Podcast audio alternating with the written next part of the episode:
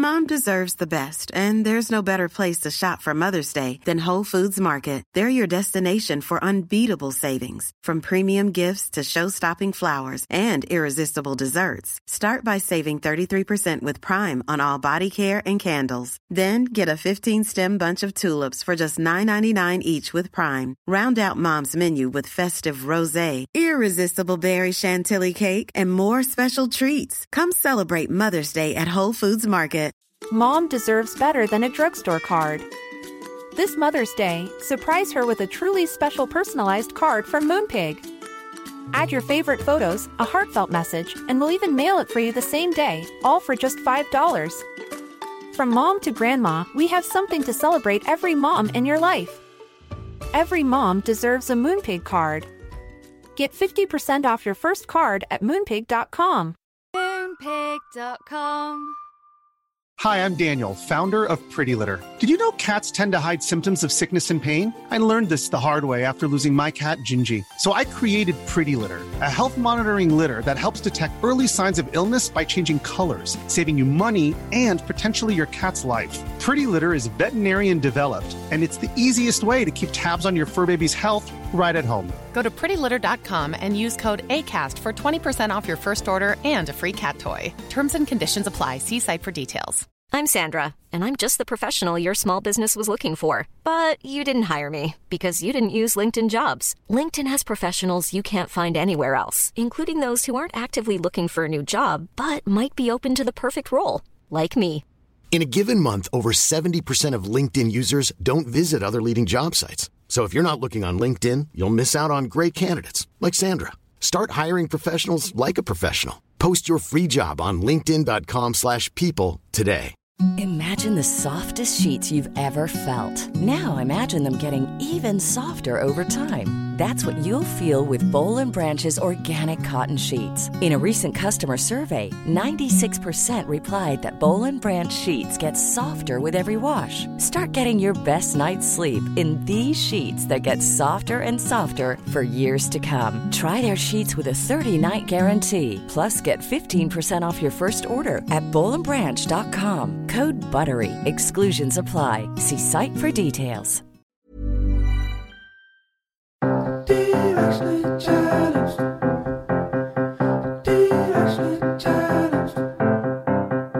Hey guys, it's Candice. And Kayla, and we are directionally challenged. Oh, yeah, we thought we would have it all figured out by the time we were in our 30s. But surprise, we don't. no, we don't. but that's okay. It is. It's okay. We remind ourselves every week it's okay. Well, I want to start this episode off by singing a little tune. Oh, really? Oh, is it Broadway Are- Kayla's coming you- back out? Is it ready? from Joseph and the Technicolor Dreamcoat? It is Because, not, but it is from your second favorite. You know, one of these days I'm going to need a performance of that. it's even better. Are you ready, Candice? Oh, yeah. There's no words to it. It's just a few a little melody. I, am on the edge of my seat.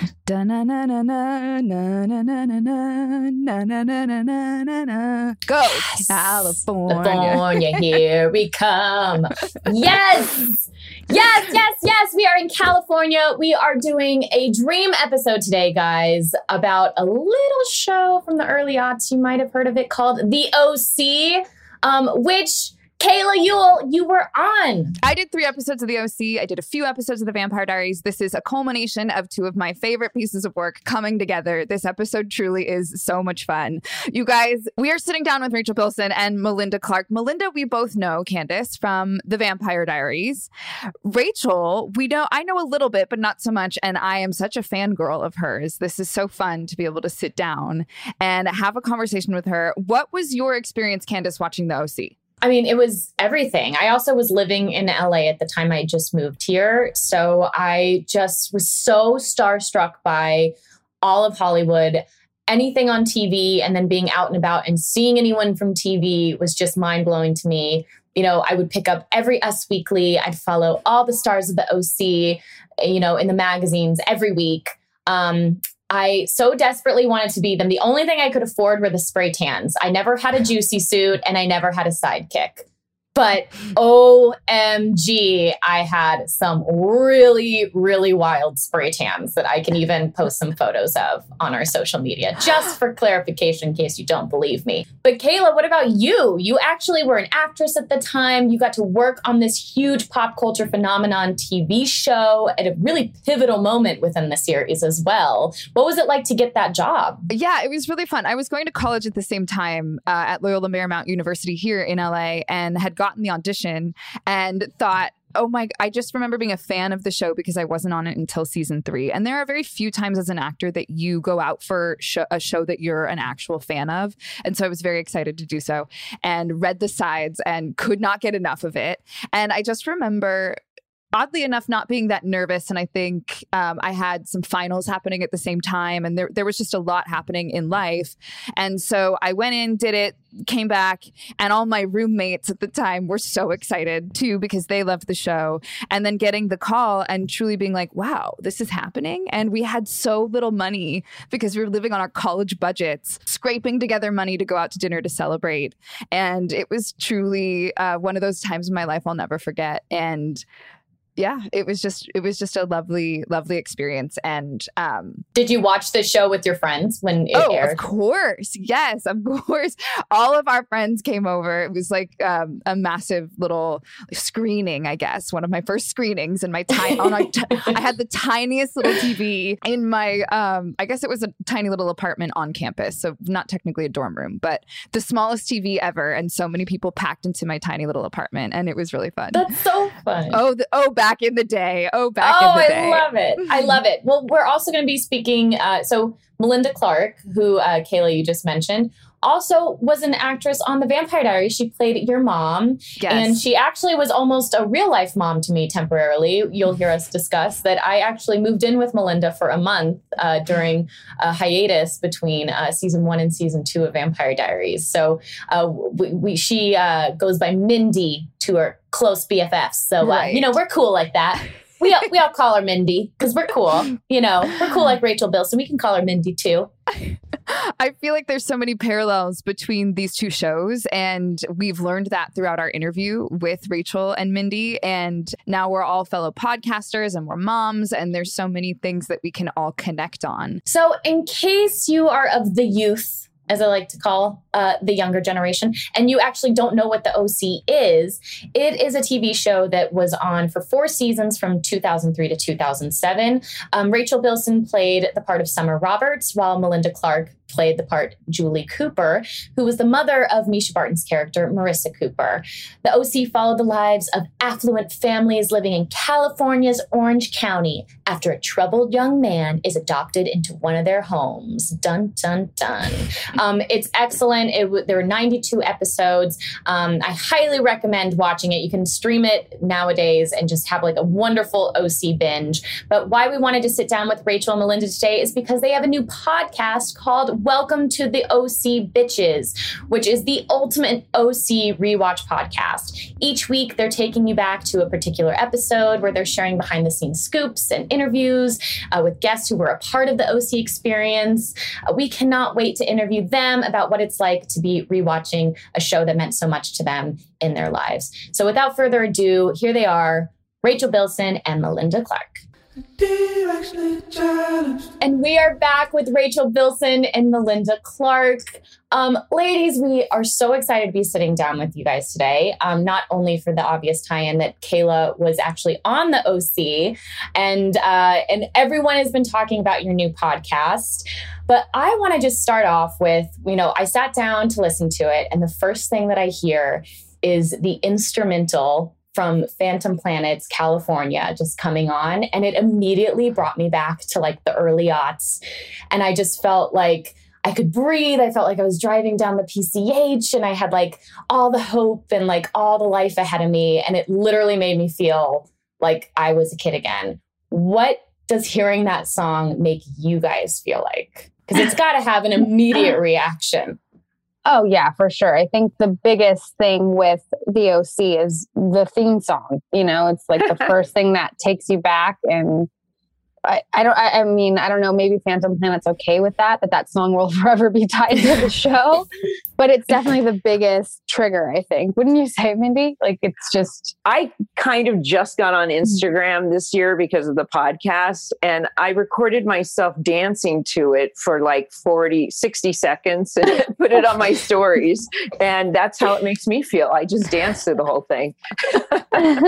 So, yeah. It's a good feeling It is a good feeling, especially you're right. There aren't that. ma- I feel like Friends has you know the song that comes Yeah. on the beginning, and you think of it, and like Right. Absolutely like, but it's rare from that time. I think that a song can can be so defined by a series, mm-hmm. and which just goes to show how defining your guys' is the series that you were on was and still is. well geez yeah no that's Yeah. and not only re-listening to the music but re-watching yourselves 18 years Oh later God. what is that experience like it's got to be nostalgic but is it are there moments that you cringe and moments you cry and it just must bring up everything Oh, it's a permanent cringe. Cringe. I mean, the first season for sure is permanent cringe. I, I'm like, Mindy and I have talked a lot about the bronzer. Oh yeah like just like the look. I mean, for me, because look, Mindy, you were in your 30s. I mean, you're gorgeous always and forever. But like at 21 and now 39, watching my 21 year old self, I'm like, oh dear Lord. Like it's just a little terrifying for me in many ways. what was it a fake tan like a fake tan bronzer Oh, or yeah. A oh lot Oh my fake gosh. tan Yes. bronzer.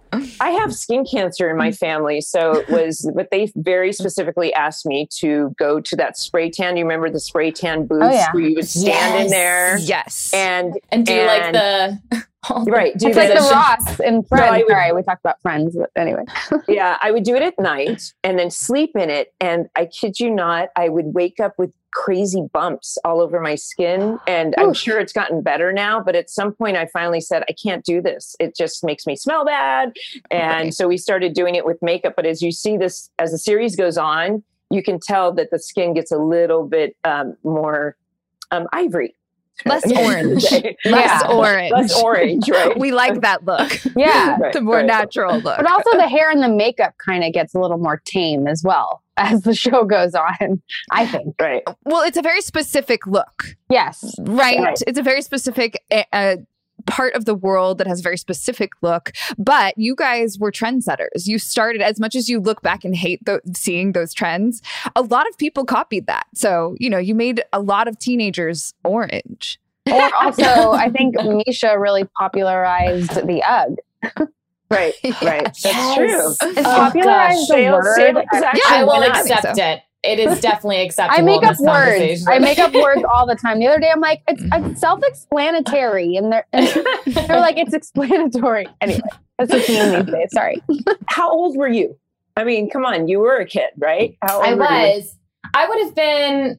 I would have been. Um, I was 16, 17. Oh, so yeah. I wasn't like You were super right there. young. You were Mischa's age. Yeah. And so I was had just moved to LA.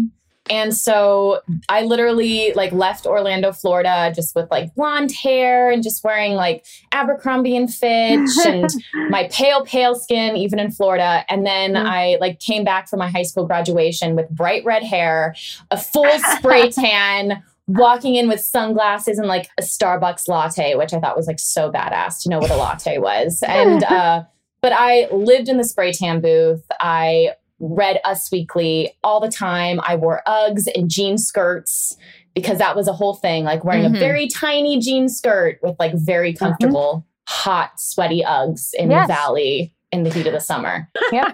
I'll never forget. I did an episode for you guys with you guys, and um, wardrobe gave me this incredible set of Uggs that I'm not lying. I still have to this day. I've gotten them resold because Wow. they are genuinely so cool. And I've yet I've never seen them, and I've never seen anyone wear them. And I feel like you guys had this really amazing opportunity where people would give clothes to the show that maybe weren't even made or weren't even developed yet or they were trying i don't know what was that experience like and did you have a lot of say into what your character wore Oh gosh. I mean, I always looked at in the beginning, they were dressing me kind of older, you know, they because I was young, although I guess I was 32 when it started, 33 when it started. But um, Josh has said that we it, there was a note that they wanted my character to be dressed a lot older to make it, um, I guess, plausible. But as the show went on, I said, you know, I grew up in Orange County, and in Orange County, the moms and the daughters they look like sisters. They do. So I would see what Mischa and Rachel were wearing. And I'm like, why am I wearing? I mean, I love St. John, but I thought that it was a little too old for me with the shoulder pads and such. But I, but I started wearing more cute tops, you know, the tunic tops and the, and the, and the citizens jeans, that kind of thing as the show goes on. It, I definitely, but I also took more risks um, for Julie than I would have personally, like Cavalli and big bright colors and such like that. But right yeah rachel do you did you get to pick did you give a lot of I, you know, I think I was just like, hey, what, what are you putting me in? you know, I don't think I really uh, had much input. But we know that Mischa definitely had connections to Chanel and mm-hmm. Missoni, and she was given, or I don't know if they were given or lent, but she definitely had a lot yeah. of designer items that were pretty coveted or possibly not out there yet. And only she specifically could wear it. Right. Right. Wow. I think there so. Was, yeah. Yeah. Chanel so. for sure. Right. Right. Yes. There's there's some pretty famous ones. That's great. Yeah, we did not have any of that glamour on our series. It was just oh, no. jeans, tank tops, right. and a jacket, leather jacket. That's it. It was like everyone wore kind of the same thing. Um, okay, obviously, you know, you guys have talked about the cons- like getting the job and what that felt like. We all know that the OC had such a quick trajectory and became such a staple in pop culture at that time. And it really elevated everyone's level of success, not only in having a job, but then also really being pushed into the limelight. Uh, when did you guys know, oh, this isn't just a show that people watch and kind of like? This is a whole cultural movement and everybody's watching. When did that moment kind of strike you? Especially at such young ages? Well, we've talked about this when it kind of hit us, right, Mindy? Or do we agree that it was that event? That first event, because it was only a, we started, if you all remember, American Idol, I think started the same year, and we followed American Idol. And within a month, we had some of our highest ratings, like close to 15 million but uh, we did an event. Uh, we shot at Manhattan Beach, uh, Raleigh Studios in Manhattan Beach, mm-hmm. and they took us all from work to go to this little signing event, some fan event. And we came over the hill, and we each had they put us all each in an individual cars. And as we came over the hill, it wasn't a few hundred people; it was waves of thousands of people screaming and we all thought we all have um, reflected on this and had this moment of what what is this? What are we doing? What's going on? And that was literally just a month into shooting or sorry a month into the show being aired right. think, mm-hmm. right?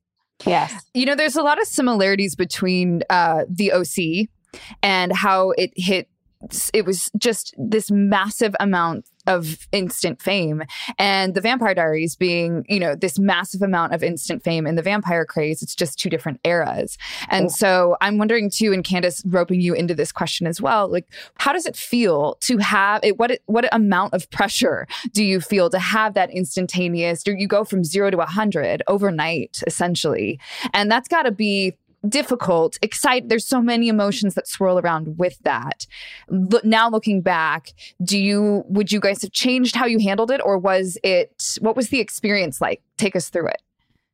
I mean, first, I'm so grateful that Instagram, social media didn't exist when all of that happened. I think it would have been a totally different experience in a lot of ways. Um, I was 21 at the time. Again, like Adam, Ben, Mischa, like that kind of crew of people being peers ish. Mischa was a little younger, which still blows my mind that she was 16 and going through all this. Um, we had each other. We were kind of like riding through it together, which felt very supportive and cool. Um, mm-hmm. but again, had social media been around, I don't know what would have happened.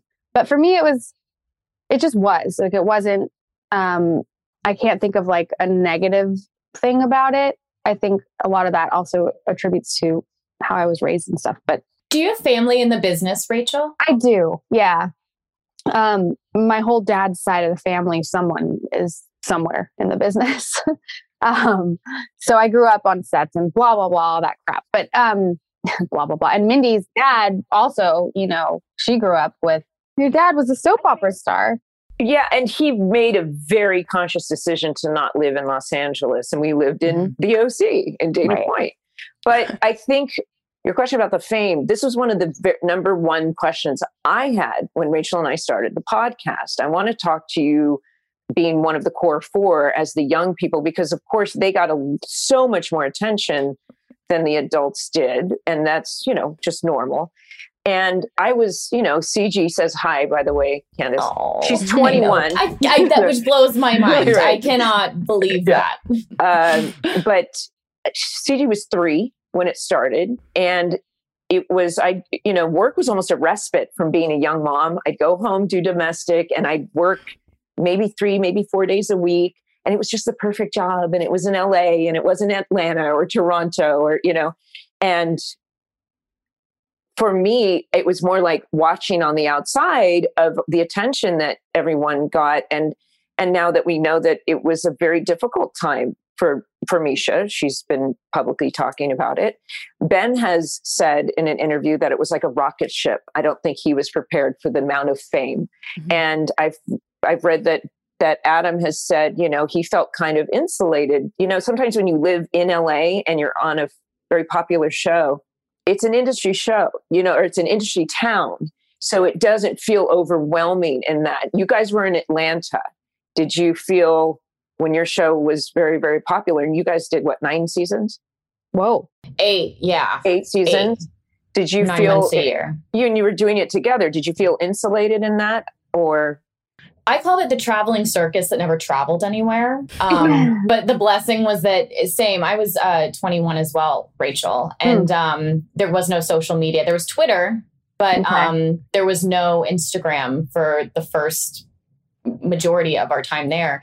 Um, and it felt like because we were out of LA, it was easy to forget that we were on a, a show that people watched at all. Right. Um, so I think what helped, obviously, Nina, Ian, and Paul, being the trifecta that they were, they got the brunt of it um, kind of during the first break of the of the series, like our first hiatus. I think that they saw like how big the show was, where the rest of us were just, you know, hanging out in Atlanta. And it ended up being a really big blessing for me because when I was in LA, I was very into going to the clubs. I was like so starstruck by the whole LA Hollywood experience and was very grateful to like go back. I had family in Atlanta.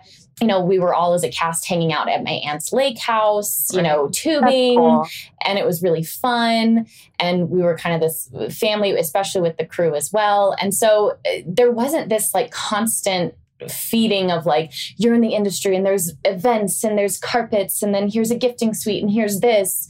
It was hey what football game's playing this weekend? Whose place are we going to to watch it? You know which wine bar are we all going to meet up Right. at like that was more the There was like a lot of socializing. yeah normalcy to it a because you lot were- of normalcy. Yeah. you make a really, really good point mm. because to be seen, you have pub- when when you're on a show that's very popular. To be seen, you need to go to those red carpets, which are Monday, Tuesday, Wednesday, Thursday. They're not on the weekends, and you choose to go to those. And it might be a school night, and Right. you have to think of it as work. You show up, get your picture taken, go to bed to be up the next day.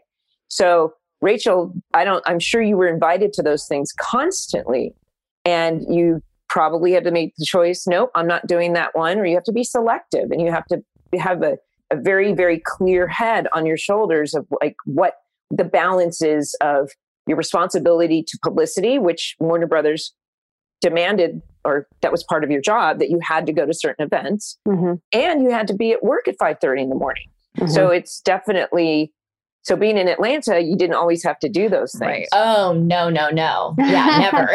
never, never. It was instead we were like the same time we really got to know each other, Mindy and and Kayla, we all got to know each other. We went to a lake house or a uh, oh cabin. my gosh It was Like- for I think like Matt Davis's birthday.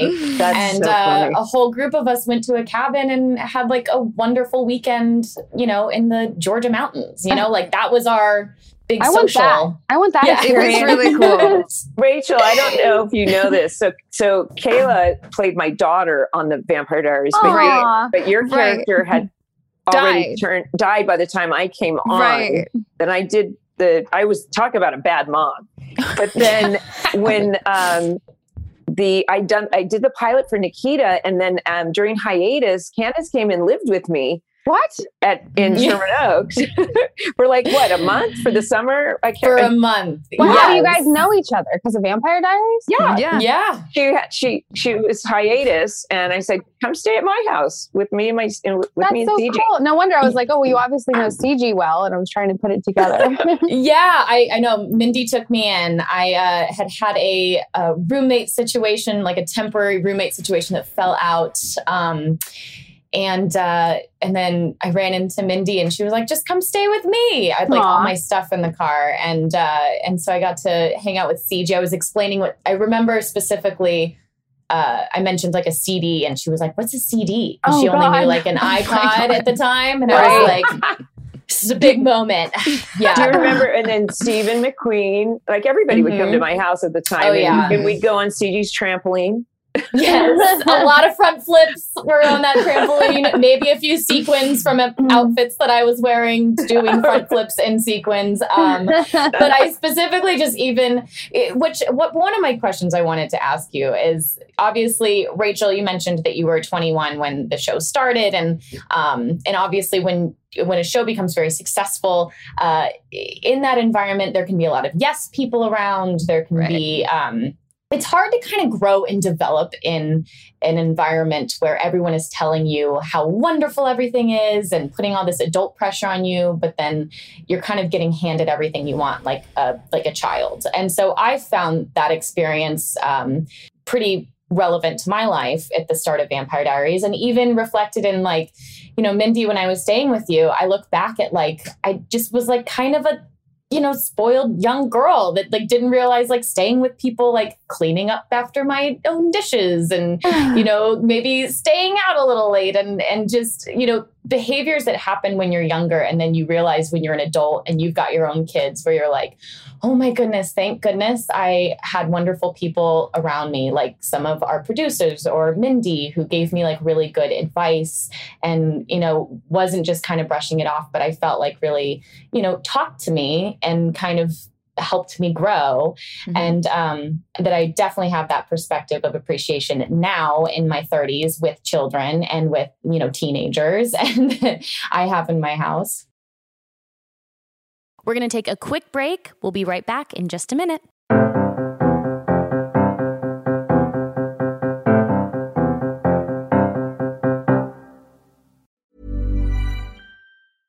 Mom deserves the best, and there's no better place to shop for Mother's Day than Whole Foods Market. They're your destination for unbeatable savings, from premium gifts to show-stopping flowers and irresistible desserts. Start by saving 33% with Prime on all body care and candles. Then get a 15-stem bunch of tulips for just $9.99 each with Prime. Round out Mom's menu with festive rosé, irresistible berry chantilly cake, and more special treats. Come celebrate Mother's Day at Whole Foods Market. Ready to pop the question? The jewelers at BlueNile.com have got sparkle down to a science with beautiful lab grown diamonds worthy of your most brilliant moments. Their lab grown diamonds are independently graded and guaranteed identical to natural diamonds, and they're ready to ship to your door. Go to BlueNile.com and use promo code LISTEN to get $50 off your purchase of $500 or more. That's code LISTEN at BlueNile.com for $50 off. BlueNile.com code LISTEN. Hey, it's Danny Pellegrino from Everything Iconic. Ready to upgrade your style game without blowing your budget? Check out Quince. They've got all the good stuff shirts and polos, activewear, and fine leather goods, all at 50 to 80% less than other high end brands.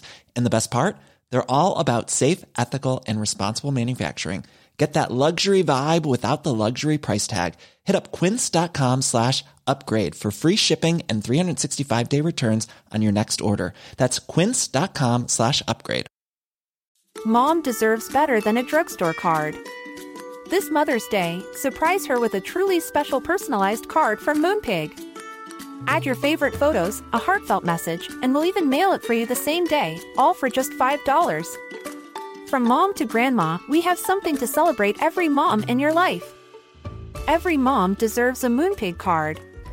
Get 50% off your first card at moonpig.com. Moonpig.com. It's time to get more in 2024. I know for me, one of my goals is to feel really strong this year. And honestly, so far, so good. Because that's where 310 Nutrition comes in. It's helping me and our listeners in the new year with protein and super rich food products with so many options and flavors. Right now, I have the chocolate bliss and caramel sundae, and they are both so delicious. I have to hide them from my husband so that he doesn't steal them too. They're a triplex protein blend, plant based proteins that include pea, brown rice, and pumpkin that leave me feeling full. 310 Nutrition also has a hydrate electrolyte drink mix. My favorite is the peach mango flavor. So not only am I hydrating and drinking water, I have an electrolyte blend, vitamin blend, and it's sugar free. With one stick of hydrate mix into 16 ounces of water, and it can provide the same amount of hydration equal to drinking two to three bottles of water. Thank you. This way I can keep my resolution, keep feeling strong, have greater focus, feel refreshed, and maintain my hydration without having to drink as much. One of my favorite refreshing water enhancers they have is the lemonade flavor. It gives me energy. This one's also sugar free. It's used with real lemons and it's pH balanced. And this also offers the same hydration as two to three bottles of water. Right now, 310 is celebrating a new year of goals with code challenged and giving our listeners 50% off up to $100 for your first order with so many sample packs, new products. It's really fun and easy to put together an order or start a subscription on products that you know you'll use and will help you keep your resolution. So go to 310nutrition.com and use the code challenged right now for 50% up to $100 for your first order.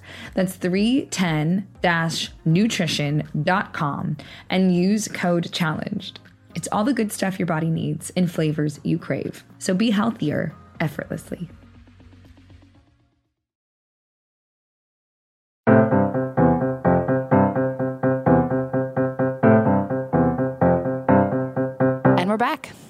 Are there things you look back on where you're you're just like, "Oh my gosh, I can't believe I did that when I was younger or said that."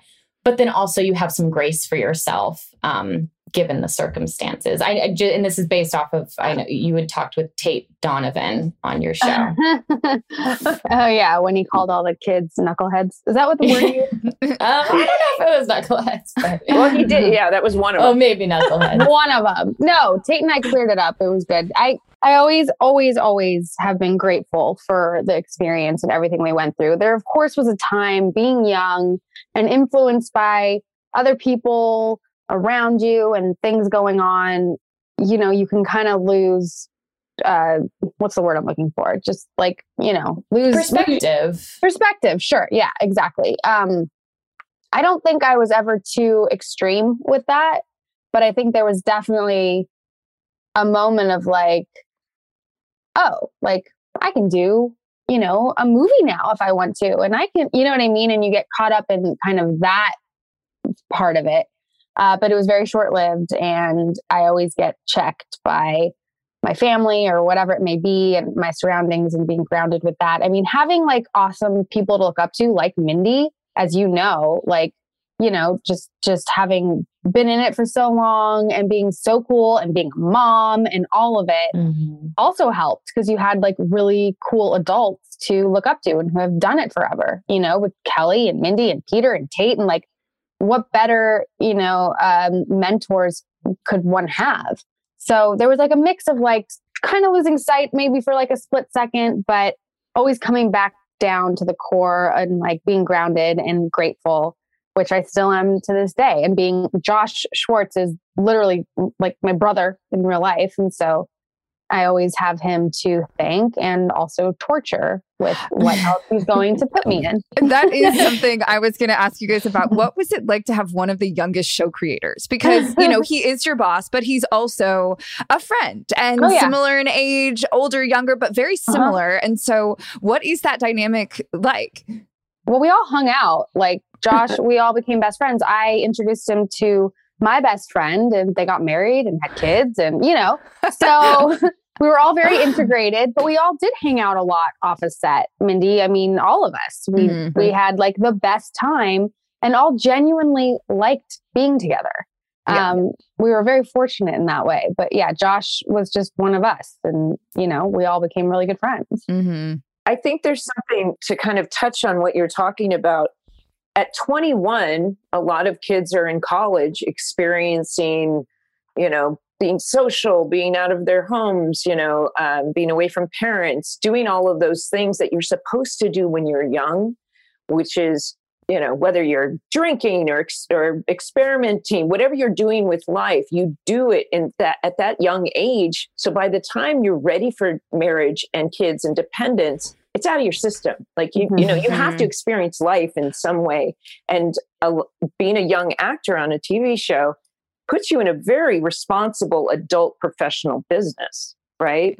And at some point, if you haven't had some of those moments as just a human being growing, it might come out in other ways. I mean, we've all of us here experienced having to be on location in different cities and the pressure of that and having young young kids on set.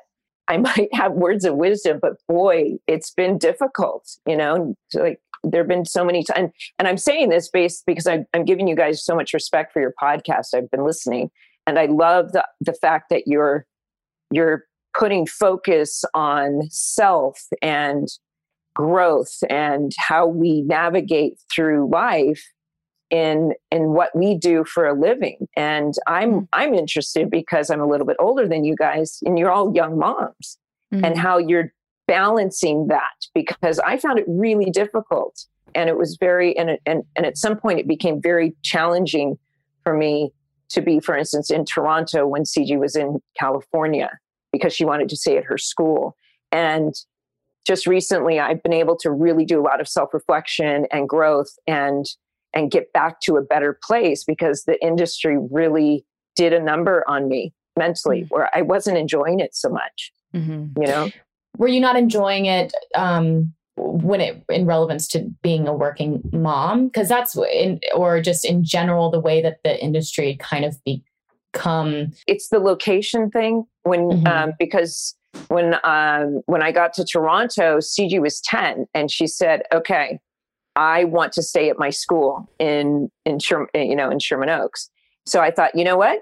I'll fly back and forth. So, which was exactly, which was fine. I was only gone maybe three weeks out of the time, but I was flying maybe 45 times in a few years, going back and forth, back and forth. And at some point, you're not sleeping the same time at the same moments. You, your circadian rhythms are off, you know, um, and and you're memorizing dialogue, and there's pressure. And I'm doing it because am I doing it for the joy of it, or am I doing it to pay the bills? So at some point, I, you know, I came home after that series, and I was just wiped out. And in fact, I was offered, I believe, to come back to Vampire Diaries right after Nikita was over, which I wanted to do, but I said I can't be away from my daughter anymore.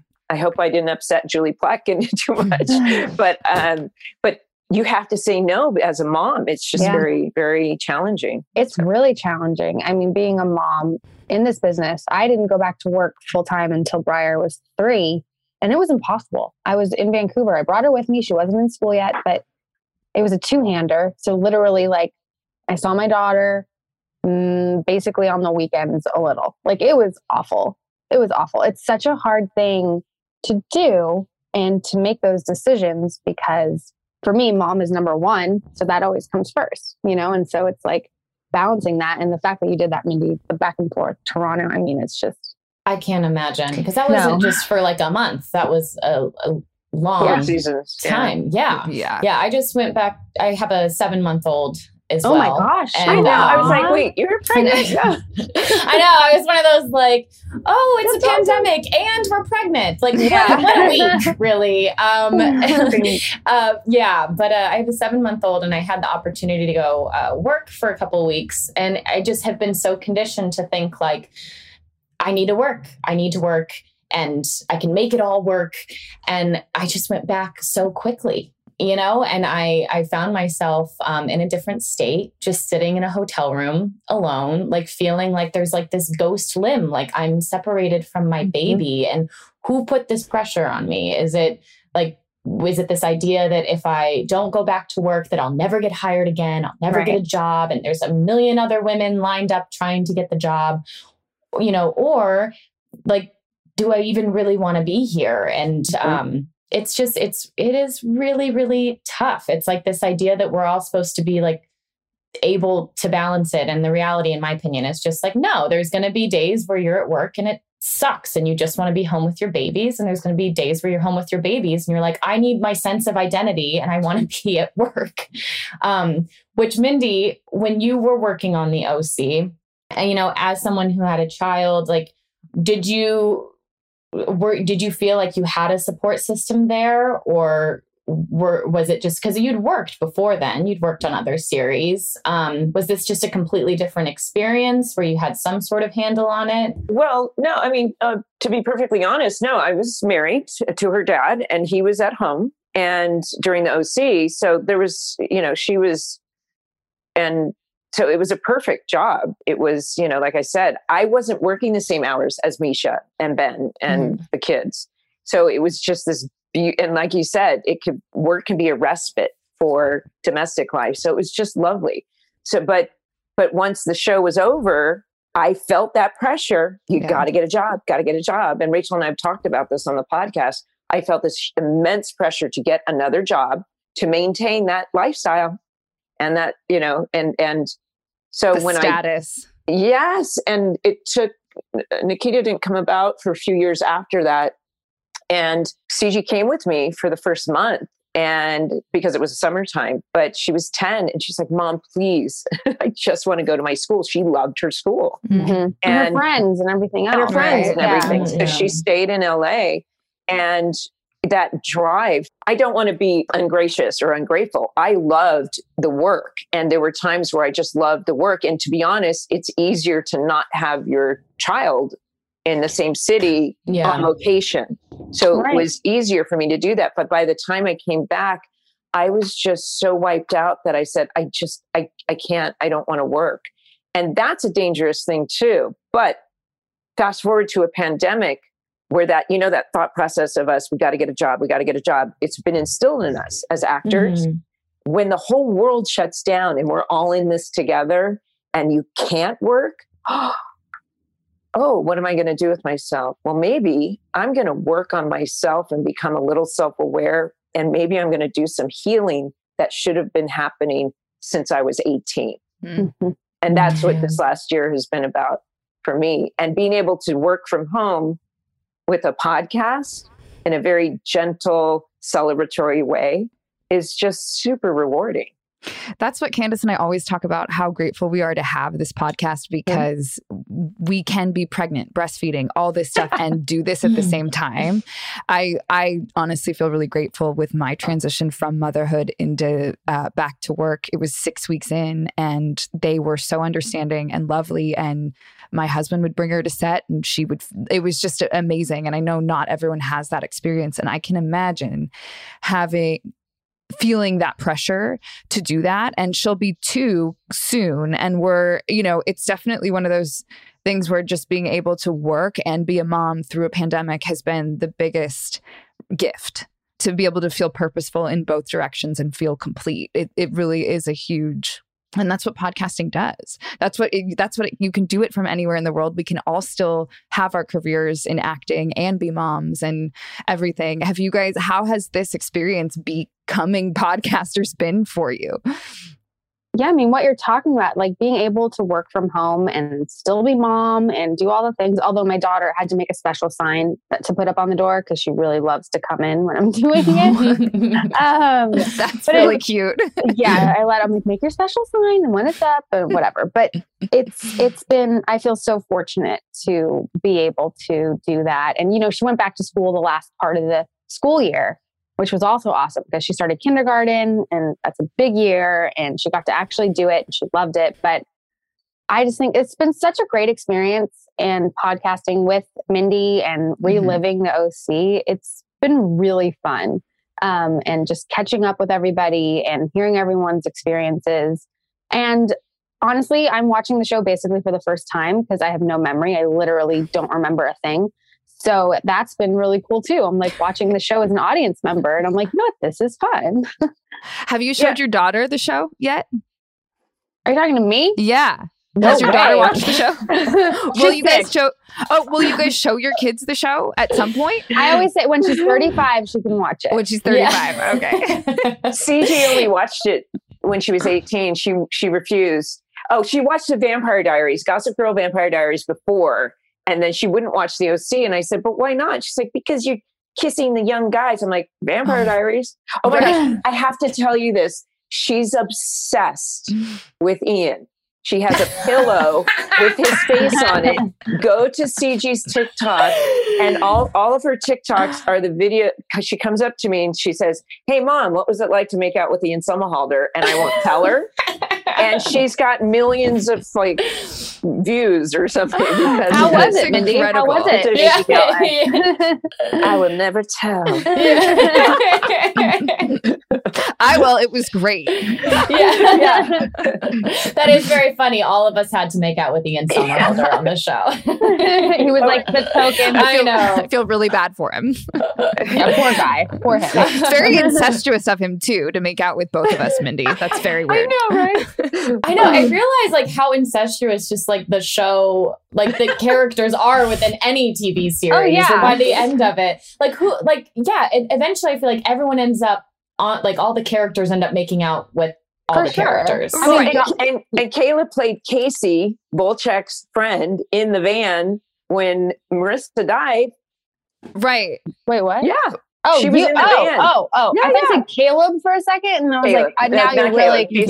confusing. Wait, is there something to do with the van? What What about the van? You were in the van. Oh, weren't you? right. When- yeah, yeah, yeah, So yeah, I'm basically my character for because uh, you guys haven't. I don't think you've gotten to season three yet, have you? No, no. Okay, so I came in on season three when um, Marissa goes to the public school. Oh Mm-hmm. no, not public school. oh no, uh, and I'm her friend in public school and Johnny's girlfriend. Who he then ends up with. Hi. Yeah.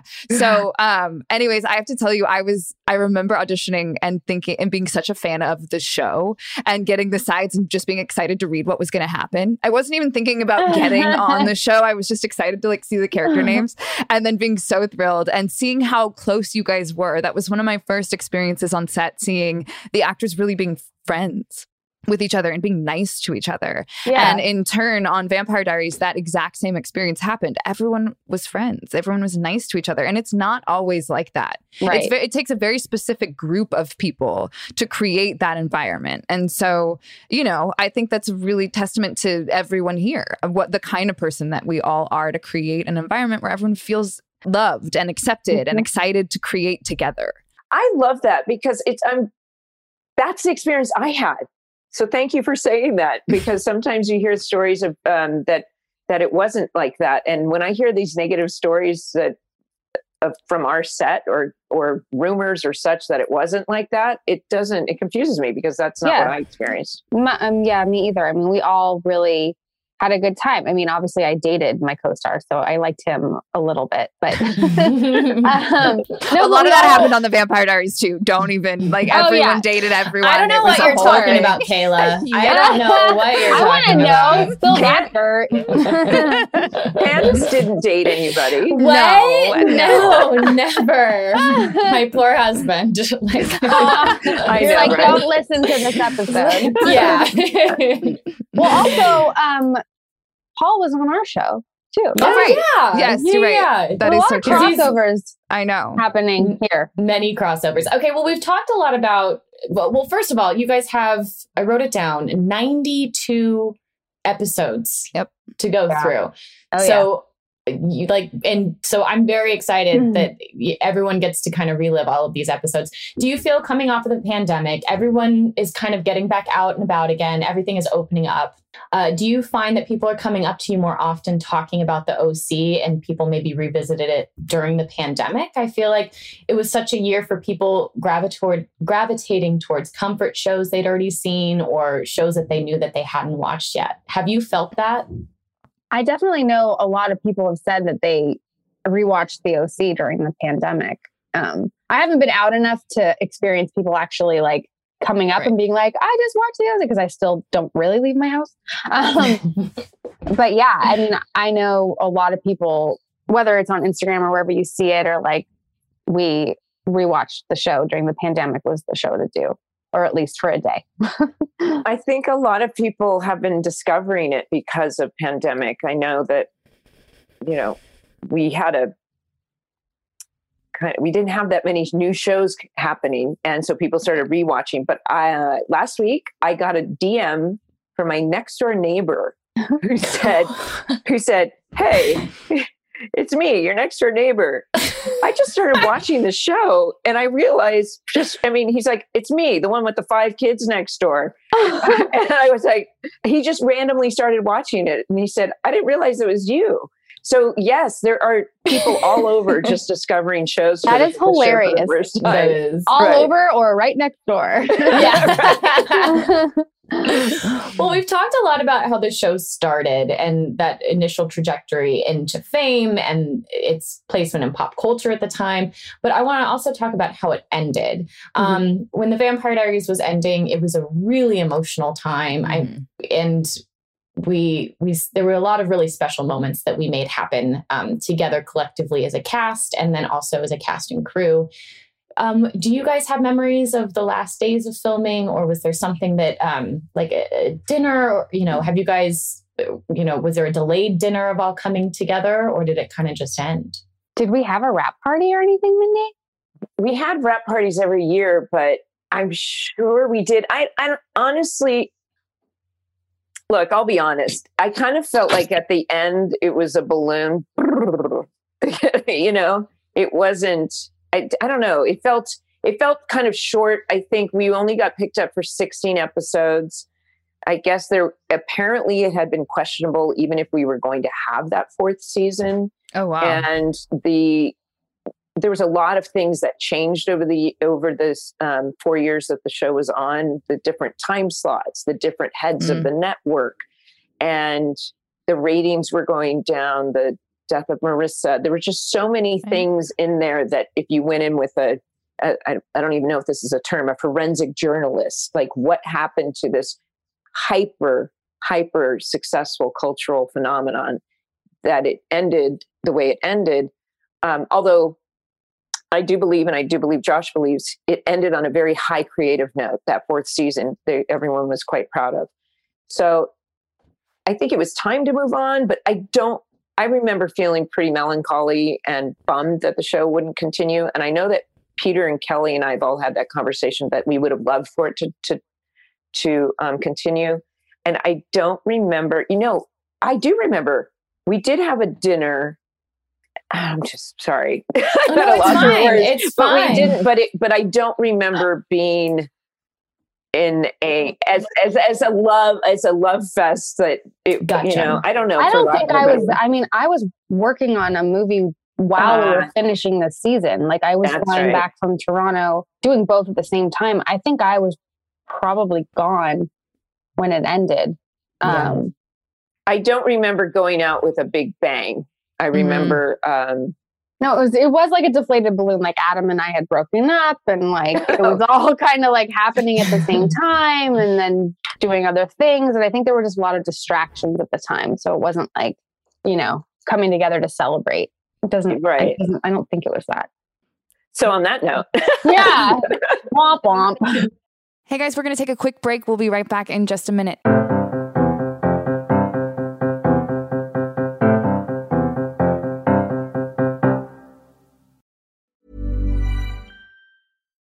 Hi, I'm Daniel, founder of Pretty Litter. Cats and cat owners deserve better than any old fashioned litter. That's why I teamed up with scientists and veterinarians to create Pretty Litter. Its innovative crystal formula has superior odor control and weighs up to 80% less than clay litter. Pretty Litter even monitors health by changing colors to help detect early signs of potential illness. It's the world's smartest kitty litter.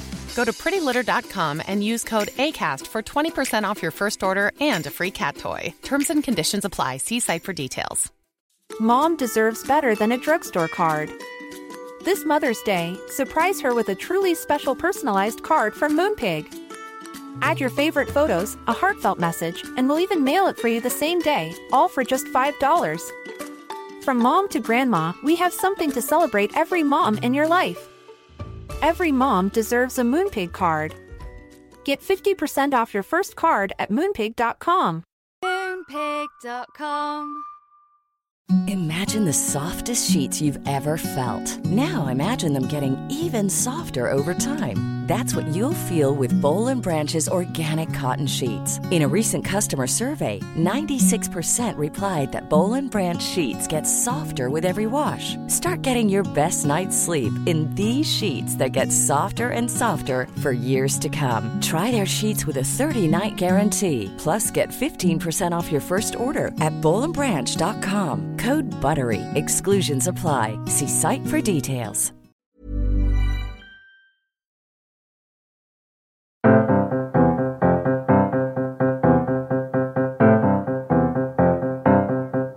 Back. I mean, it sounds like you both had a huge support system um, that and, and, also great guidance that you grew up with that served you so well um, on a show like the OC. I also, you know, I know that we've been talking forever, but I still really want to ask uh, a little bit, if you're comfortable, Rachel, talking yeah. about. Um, I read in, in an interview where you had mentioned that you had been in a really scary car crash when you were a teenager. Oh, yeah. Uh-huh. And and it really gave you a perspective even on a show like uh, the OC where all of a sudden every red carpet, every club rope would be open to you where you really enjoyed the opportunity just to stay home because you'd had hmm. this really big experience in your life already and that it was a big sh- part of shaping your teenage experience. Well, yeah, for sure. I mean, I was 14 when I was in the car accident, and I definitely was hanging out with people you any mom would not want their daughter with, you know, and but for me, like that happened, and then it kind of sent me into another way, and I went to a private high school, and I did the acting and the whatever, and but but being in Los Angeles, even then, in in my teenage years or whatever, I did all the things that the people were doing once the show started, like the clubs and this and that. So I definitely had that experience before. So I'm sure that had a lot to do with me, you know, not falling out of the limos and all of the other stuff that was kind of being uh, documented by paparazzi. And, but for me, all the things in my life that led to that definitely influenced kind of how I, I took the, the success of the show, but the work and my dad being in the business and he would always say like do your job and do it well. Because like to him it's like this is your job you know? And so i always had that kind of professionalism ingrained in me and what great and, advice. Yeah no it was so simple but like you right. know his dad my great grandparents they were all in the business. So it was literally like this is the business. This is your job. You show up for it and you do a good job you know? And that was really helpful. But yeah all those things you know, the car accident definitely attributes to my memory loss that Mindy can speak to. That's like kind of amazing. I remember nothing. Wow. um, but yeah, it all shaped kind of the path and who I am and who I became. I remember that, Rachel. I remember being out with you and Leah at one point and saying we were t- discussing something, and I remember you you saying, "Yeah, we were kind of wild in high school years." We're not now. And I'm like, mm-hmm. and you're 21? you know? Yeah, I know. It definitely seems backwards, but we started early, got it all out of my system, thankfully. But yeah, so it was definitely. I yeah. think, yeah, all of these things. There's, there's. I don't think there's any right or wrong in life. If we can look back and say, okay, I made that choice, I made that decision. This is my responsibility, and how am I, I going to learn and grow from it? Mm. And that's what we get to do. That's what just life is all about. Mm. I don't think it's healthy to live in blame of something. Mm to kind of put a cap on that conversation. No, yeah, that's great. I, I, feel like since the Friends reunion, there's been so many talks of reunions, and people mm-hmm. listening would definitely they want us to ask, and I want to ask: Do you guys feel like after you've started to rewatch all these episodes and you've talked with your co-stars about them and you're discussing it, is there hope for a reunion at any point on screen yeah. or off? I think off is the more likely thing that'll happen. We've all talked and we all want to get together. So we definitely are going to try to plan for that. Some post pandemic something. Right. People talk That's... about a reboot. And what's interesting, having the opportunity to talk to so many different people like you guys reconnecting. There's a lot of people who've said, I don't want you to do a reboot. I want the show to stay as it is. I don't want it to change or or whatnot. So if there were to be some kind of reunion the way Friends did it, that seems a little bit more plausible. But yes, the the dinner at Camp Gallagher or the weekend Mhm. at Camp Gallagher is probably what will end up happening. Yes. I hope so. That's what I would like. You're right. Um, what is something that you would tell your your younger selves? Ugh. Your your piece of advice, like day one, filming the pilot, that you could just like, you know, have a little whisper to your younger self. What would you tell them? Hang up your clothes when you wrap. Oh, yes, I became such good friends with our wardrobe department, and I remember being like out drinking with one of them, and she was just like, "And no one wants to hang up their clothes." And I was always like, oh, have, That's though. a thing. No, I'm very, I'm too considerate. You know, like I'll be like, no, let like our makeup artist Cindy be like, let her go home. Don't have her wait to take off your makeup. Like they need to go home Yeah. too. Oh my know? gosh. I have a story about that. I did it. Um, I did it the Victory podcast, and we were talking about how it's really important to have your room at least decent or hung up, because. And then I got a t- um, a, a comment from a Teamster who said, "Thank you for saying that because we're the Oh, last ones, and if the room is a mess." He said that it said something about. I once knew a Teamster who was so frustrated with the actor that he took that actor's toothbrush and cleaned the toilet with it. But I don't blame him. wow. That's amazing. But I also would say enjoy the journey, stay in the moment, and don't wait for the world to get better to choose to be happy. Because Aw. living in the future and what am I going to do next? What am I going to do next? Yeah. It can be a toxic narrative in in your brain that just takes over instead of just enjoying what's in front of you. That's such Love great that. advice.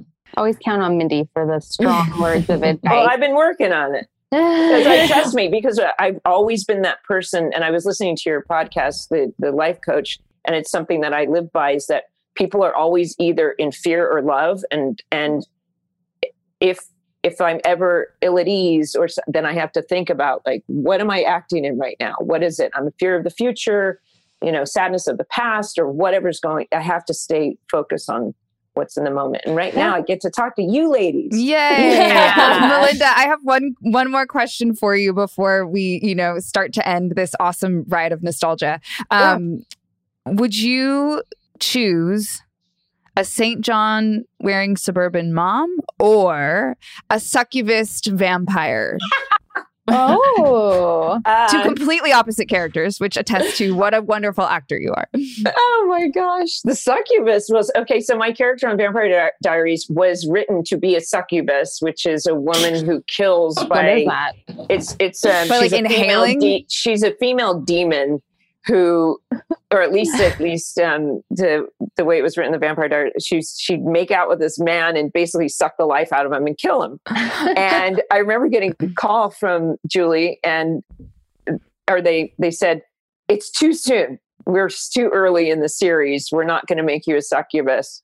And um, but they shot we shot scenes. Oh wait, did you end up not doing that storyline? no, oh. we did. We did. We shot some scenes, and I think it was going to develop, but for some reason they decided to cut the succubus Oh right. Okay. I don't think there was enough supernatural in this on the show quite yet hmm and then yeah so uh but the st john no,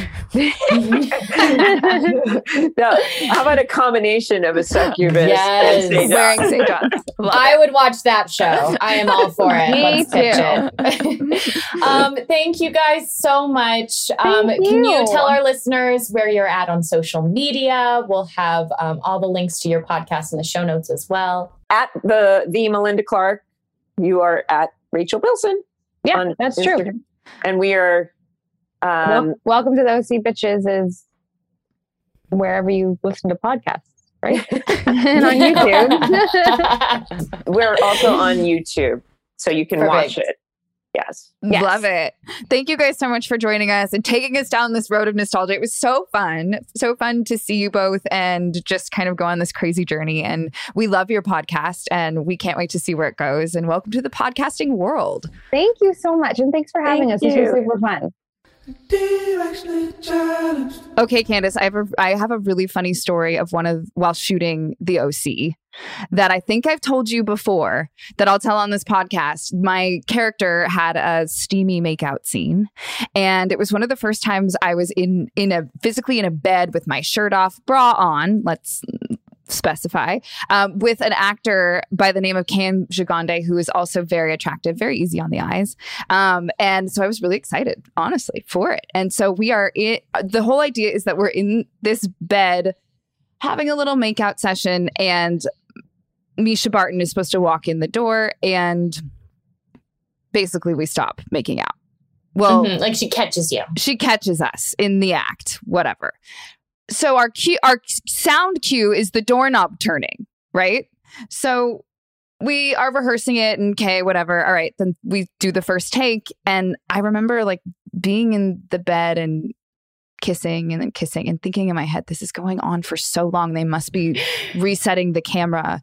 Maybe they're remarking someone. Like, okay, and and I am young, and this is you know a newer sh- experience for me to be on set and I just didn't want to mess anything up so I just Mhm. kept kept kissing and kept kissing and a few minutes in finally both of us stop and we just like look up and e- everyone in the cast is just sitting there watching us and the director goes are you done and Oh. apparently Mischa had kept had walked in done the doorknob and then they were like oh we just reset and then she walked in again j- shook the doorknob re- reset we just couldn't hear and so there was no communication and apparently you know they just You were just us- so committed to the work. so committed to the work The very highly attractive actor you were working with and having to make out with him at all. not at all As a no, as a young college girl. No, No, no, no, no, no. Boo. No, it was just you were there to do a to do your job. To get paid and do a very very good specific job i mean it, it- yeah our job sometimes it never ceases to amaze me what we do on a day-to-day basis do you have any funny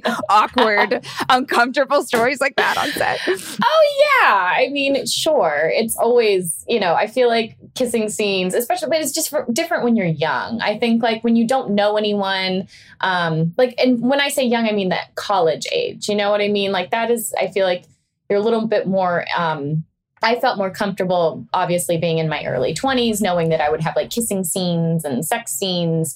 Um, but uh, it got progressively weirder for the show. Like, I think when, you know, it's a bunch of actors and they don't really know each other that well, it's like, oh, okay. But when it becomes like, hey, I've known you for years and you're like my brother, and now we got to make out and roll around in a bed together. This is going to get real weird.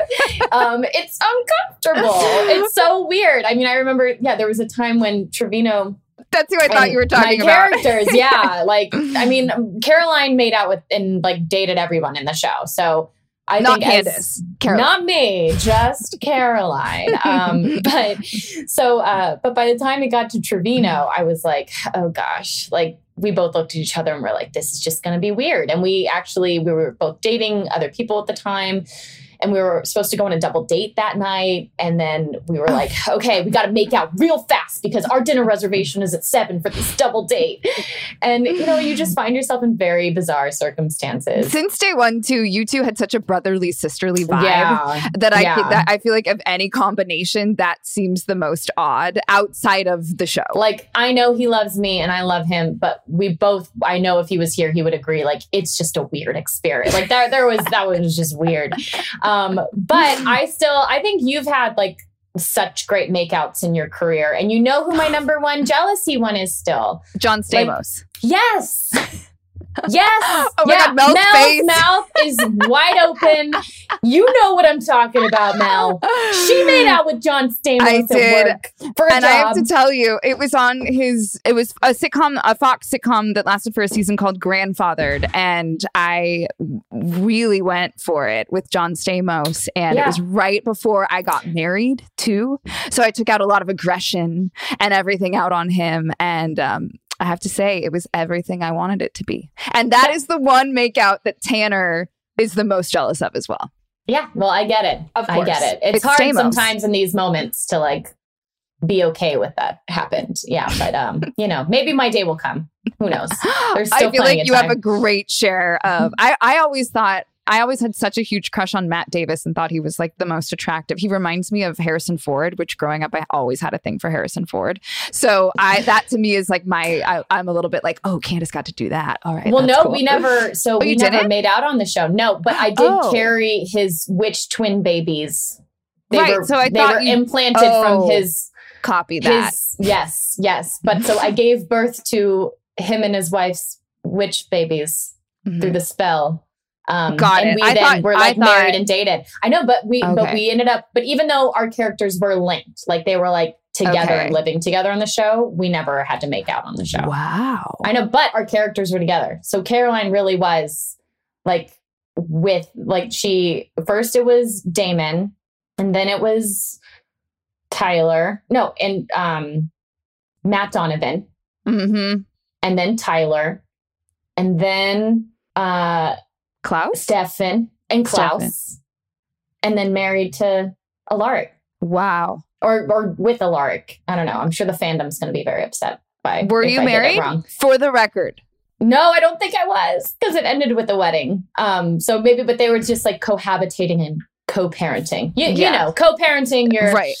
Your vampire witch twins that you know with your old history teacher as a vampire. You know, Just normal, normal. I can't wait to see Normal all the stuff. comments on all of this because you know there are people who have different theories. I know. So I'm we'll sorry, fandom. I'm really, really sorry. I do my best. One day, maybe there'll be a, a Vampire Diaries rewatch, and then I will have a better memory of what actually occurred because it all blends in. But uh, but this is so fun, and I love that. Um, coming off of a year like 2020, which I know I say a lot, but it's true. I found so much comfort in watching old series and things that, you know, and even listening to music from my teenage and early 20 years.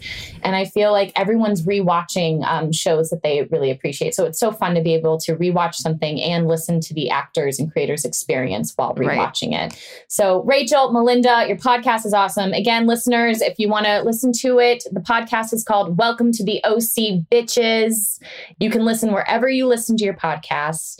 Thank you so much. And we'll have an all new episode of Directionally Challenged waiting for you next week.